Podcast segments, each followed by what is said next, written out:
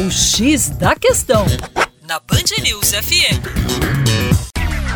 Olá, caro ouvinte Band News, João Marcelo com você. Hoje falando da triste realidade do trabalho escravo. De acordo com o artigo 149 do Código Penal Brasileiro, são elementos que caracterizam o trabalho análogo ao de escravo os seguintes processos: as condições degradantes do trabalho, incompatíveis com a dignidade humana, caracterizadas pela violação de direitos fundamentais que coloca em risco a saúde e a vida do trabalhador. A jornada exaustiva, em que o trabalhador é submetido a um esforço excessivo ou sobrecarga de trabalho, que acarreta danos à sua saúde ou risco de vida. O trabalho forçado, manter a pessoa no serviço através de fraudes, isolamento geográfico, ameaças e violências físicas e psicológicas e a chamada servidão por dívida, fazer o trabalhador contrair ilegalmente um débito e prendê-lo a ele. Os elementos podem vir associados ou isoladamente. O chamado trabalho análogo da escravidão deriva do fato de que o trabalho escravo formal foi abolido pela Lei Áurea em 13 de maio de 1888. Até então, o Estado brasileiro tolerava a propriedade de uma pessoa por outra, não mais reconhecida pela legislação o que se tornou ilegal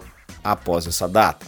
Então, disso depreendemos que não é só a ausência de liberdade que faz um trabalhador escravo, mas sim de dignidade. Todo ser humano nasce com igual direito a essa dignidade. Portanto, nascemos todos com os mesmos direitos fundamentais que, quando violados, nos arrancam dessa condição e nos transformam em coisas, instrumentos descartáveis de trabalho. Portanto, o trabalho escravo não deve ser admitido em hipótese nenhuma. Onde essa realidade existir, ela precisa ser combatida. Para mais, acesse o nosso site educaçãoforadacaixa.com. Um abraço.